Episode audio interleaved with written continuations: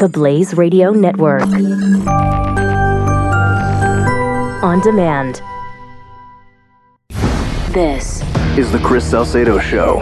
Let's have a conversation with Sally Pipes, President, CEO, and Thomas W. Smith Fellow in Healthcare Policy at the Pacific Research Institute. Her latest book is The Way Out of Obamacare. Sally, welcome to the Chris Salcedo Show. Well, thank you so much, Chris, for having me on. Well, uh, the GOP's. Yeah, I know, right? Uh, the GOP's attempt to adopt Obamacare as their own has has failed. Uh, we, I think you and I can agree that it is a failed model to have taxpayer money subsidizing an industry like the insurance industry. Uh, tell me where you think the Republicans are, are, are going wrong in their approach so far. Well, I think you know they um, they had trouble getting the House bill passed. Um, uh, uh, um, uh, Paul Ryan had to pull the the the vote on March 23rd, and it was done. And and so then it was fine. The House bill was finally um, passed, and then um, and then of course it went to the Senate, and we've seen so much, you know, back and forth. The um, the BCRA um, came out, and then on June 22nd, and then on um, last Thursday, Mitch McConnell announced the amendments to the bill. But the problem is that among the the senators, the GOP has only has 52 senators. So, you know, to get something through with a simple majority is difficult. But you have three factions within the Senate that on the Republican side that couldn't agree. The Murkowski Collins, who are, you know, worried about Planned Parenthood, and then you have the group of senators, uh, Shelley Moore Capitos, um, the Senator John Thune, um, Bill Cassidy, who, you know, wanted the Medicaid expansion to continue, and then you had the people on the right, the Rand Pauls, the Ted Cruz, the Mike Lees,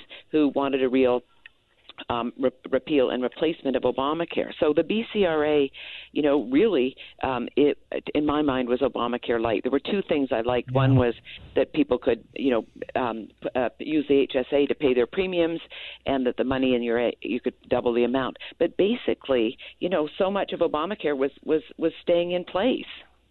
Yeah, and you know what? And to me, and that was the part that I found unacceptable was a surrender to the notion that we needed another massive entitlement here. And, and you know what also really stuck in my craw was it seemed like the like Obamacare, the insurance companies were writing the damn thing. I mean, they they got two, instead of 127 billion dollars, they got 200 billion dollars designated for their coffers as extortion money to buy down premiums and to buy down rates using taxpayers' money. I mean, one way or another, the Americans' money was going to be extorted out of their pocket and into the insurance companies' coffers, and I found that unacceptable.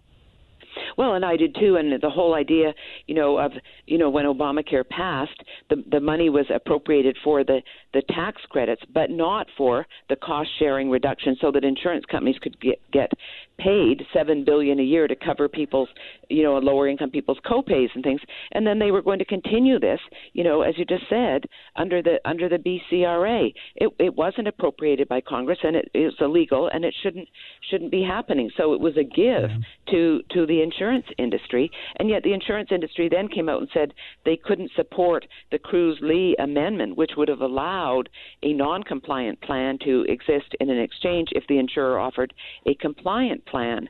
So the, the insurance industry really is out there lobbying for itself, and this whole uh, the funding from taxpayers for the cost sharing reductions was, in my mind, was a disaster. Yeah, I think I think that the GOP. Uh, there's no prayer of the other side of the aisle doing this, but I think the GOP should, instead of worrying about what the traitorous, and I call them the traitorous insurance companies because they jumped in bed with Obama to basically they put did. the screws to the American taxpayer. So I call them that. I think I think that the Republicans abandoned uh, uh, an industry that has already shown it to be uh, to, to have its own best interest and sacrifice the best interest of the American people. Uh, betrayers, if you will, of the free enterprise system. If, if they abandoned that and just stuck with stuck with what was good for the American people, they might get some success here. Sally, you've written a book. Sally Pipes, everybody, by the way, president and CEO Thomas W. Smith Fellow in Healthcare Policy at the Pacific Research Institute. The way out of Obamacare. What is your prescription? Well, I mean, you know, I mean, the um, uh, the Obamacare was signed into law seven years and four months ago. The Republicans have been talking about repeal and replace for all of that time, and they get into office. They promise the American people repeal and replace, and now we're in this giant, giant mess. But you know, from my mind, we want a health care plan that would um, empower doctors and patients, not the federal government. So, one of the biggest issues in a replacement plan is changing the tax code because if you have employer based coverage, which, you know, um, 160 uh, million Americans actually have employer based coverage, but if you lose or quit your job, you go into the individual market, you have to buy your insurance plan with, with after tax dollars. So, I would like to see the, the the tax code change so we can level that playing field so that individuals aren't discriminated against. Ultimately, I, I believe that people shouldn't be getting their health insurance through their employer. It was a gift during World War II to employers, but it's really caused a great distortion in the market. And oh yeah, course, we all we all know the history. The reason why that happened was because Congress had a bright idea of limiting compensation for people, limiting your wages, so to right. attract good people, they uh, the, the company started offering health coverage as as part of a perk or a benefit to make up for their capped wages, which is again another brilliance of of the United States Congress. Meanwhile, while all this is going on, Sally, the the fallacy that Obamacare is covering everybody is also falling apart. We learned from Bernie Sanders in the last election cycle that 29 million Americans still remain uninsured even under uh, Obamacare, and that trend is continuing, from what I understand. You guys have discovered this, yes? Yes, absolutely. And you know, President Obama, when he was selling the Affordable Care Act said he had two main goals. One was bringing the cost of health care down from, you know, down to about 940 billion over 10 years. The second was getting rid of, you know, the the number of uninsured, which was about 44 million in the country. Yet Bernie Sanders Sanders is right. We still have 28 million people uninsured. The Affordable Care Act did not eliminate the problem of the uninsured. And the polling shows that for those people that are still uninsured, and the number is up for last year, the reason is because the, the premiums under Obamacare are so expensive. I mean, remember the president promised people their the average premium for a family would go down by twenty five hundred dollars a year. The average family premium has gone up, and so a lot of people that are uninsured today, they're paying that penalty of six hundred ninety five dollars or two point five percent of income, whichever is greater, because they find the premiums are too high, and in many cases, even if they do pay the premium, they can't can't afford the deductible. So and then when you look at who is covered, who were the 16 million new people covered? Many of them were people who moved on to Medicaid under the Medicaid expansion. Ah, I am so glad you mentioned that. You, you, know who told us that yesterday was Ezekiel Emanuel, one of these. Uh, uh, well, like I, I nickname him the Weasel because he really just is. But he he jumped on Fox News and said the Republican plan would remove uh, over 15 million people who were placed on Medicaid improperly uh, because they're able bodied and they were two, 200 to 400% of poverty level, which of course Medicaid was never founded to help that group of people. So, but Obama threw them on Medicaid. And so that's what he was saying. We, we gave them these goodies, and now the Republicans want to take back these goodies that should never have been offered to begin with. Yes? Absolutely, and I think you know one of the issues is that Medicaid is available for people earning on under below 138 percent of the federal poverty level.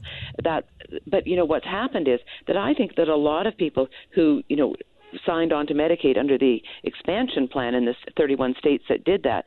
A lot of people, if they had the chance in their job to move up and make more money, are going to say, "I'm not going to, I'm not going to take that promotion or that job because I'd rather, you know, stay stay on Medicaid." So it's an anti-work program as well. Yeah. Hey, Sally. I, I mean, we we're not going to solve it here in one interview, but we'll get you back on. Sally Pipes, everybody, President, CEO, and Thomas W. Smith Fellow in healthcare policy at the Pacific Research Institute. Her latest book is called The Way Out of Obamacare. Sally, appreciate you carving out time for the Salcedo Show. Thank you so much. Take care. Triple eight nine hundred thirty three ninety three. That is the phone number here at the Chris Salcedo Show. If you want to weigh in, I found that uh, passage. Now I don't have the soundbite, but I do have the exact quote from Chuckie Schumer. And Chuckie Schumer, as you heard in the top of the hour news, is trying to uh, rewrite history and say the Democrats we we were shut out by those mean and nasty Republicans and we were trying to fix Obamacare because we screwed up so bad and we were we wanted to be able to help but mean old Mitch McConnell because you know Mitch McConnell folks he's so dang mean you know Mitch McConnell uh, just can't uh, just can't be reasoned with. He's such a terror. I have to take you back to uh, let's see when was this the date of this? This was the 21st of March. Schumer, GOP Obamacare plans third prong won't pass Senate. Senate Majority Leader Chuck Schumer warned on Tuesday that Democrats will not support additional health care reform legislation as part of the GOP plan to repeal and replace Obamacare. Quote, all Republicans in the House and Senate should hear this. Democrats will not help Republicans repeal and replace the Affordable Care Act in one phase, two phases, or three phases, Schumer, uh, Schumer said. Toomer said, start calling him Chuck Toomer. I, that, that might catch on. Let's let, let's just start calling him the senator from New York, Chuck Toomer. I'll repeat that again. So when you hear the top of the hour news, or oh, that newscaster said, "Oh, Chuck Schumer says, oh, not so fast." From March, Chuck Schumer declared, "quote." All Republicans in the House and Senate should hear this. Democrats will not help Republicans repeal and replace the Affordable Care Act in one phase, two phases, or three phases, Schumer said. And now he's coming out saying, oh, we were shut out. We couldn't, we couldn't get in and we couldn't do it. Mitch McConnell was so mean. What a joke. And it goes to show you folks, these, these Democrats would sell their mother up the river filthy, stinking, rotten liars, all in an effort to gain control over you. What a gosh, I can't I I cannot stand liars. I just can't stand them. Just ticks me off. Triple eight nine hundred thirty three ninety three eight eight eight nine zero zero three three nine three. Uh, by the way, did you guys, speaking of Democrats, and a rare moment of truth from one Democrat, James Carville, came out, uh, what was this, a couple days ago, and talked about the likelihood of Republicans, or Democrats rather, retaking the Senate. If a party is out of power and we don't have a presidential candidate, there's no one going to be in charge until sometime in 2020 when we decide on a presidential candidate. But I think right now most Democrats are trying to focus on the 2018 elections and you're trying to recruit people and to keep incumbents. And, you know, I, I would say we have a pretty good chance of taking the House back. The Senate is very, very difficult. Yeah, the House. A good, good luck with the House, by the way. Uh, but, but, you know, I will say this, folks the Democrats' chances of taking back the House will go up exponentially. They're not very high right now, but they will go up exponentially if the Republican Party doesn't do the right thing on Obamacare. Trust me on this. I mean, you can just take your own personal gauge. How many of you would show up in 2018 for this Republican Party? Well, not me. Not me. All right, up next, we will uh, talk about socialism. Some college kids were asked do you like socialism? They said, Yeah, we like socialism. It's so great. Well, can you define socialism? Duh, duh, duh. We will uh, let you guys hear it for yourself. Hey, it's don't, don't blame me. It's what the hell they're learning inside of college classrooms. Gee, they're not learning.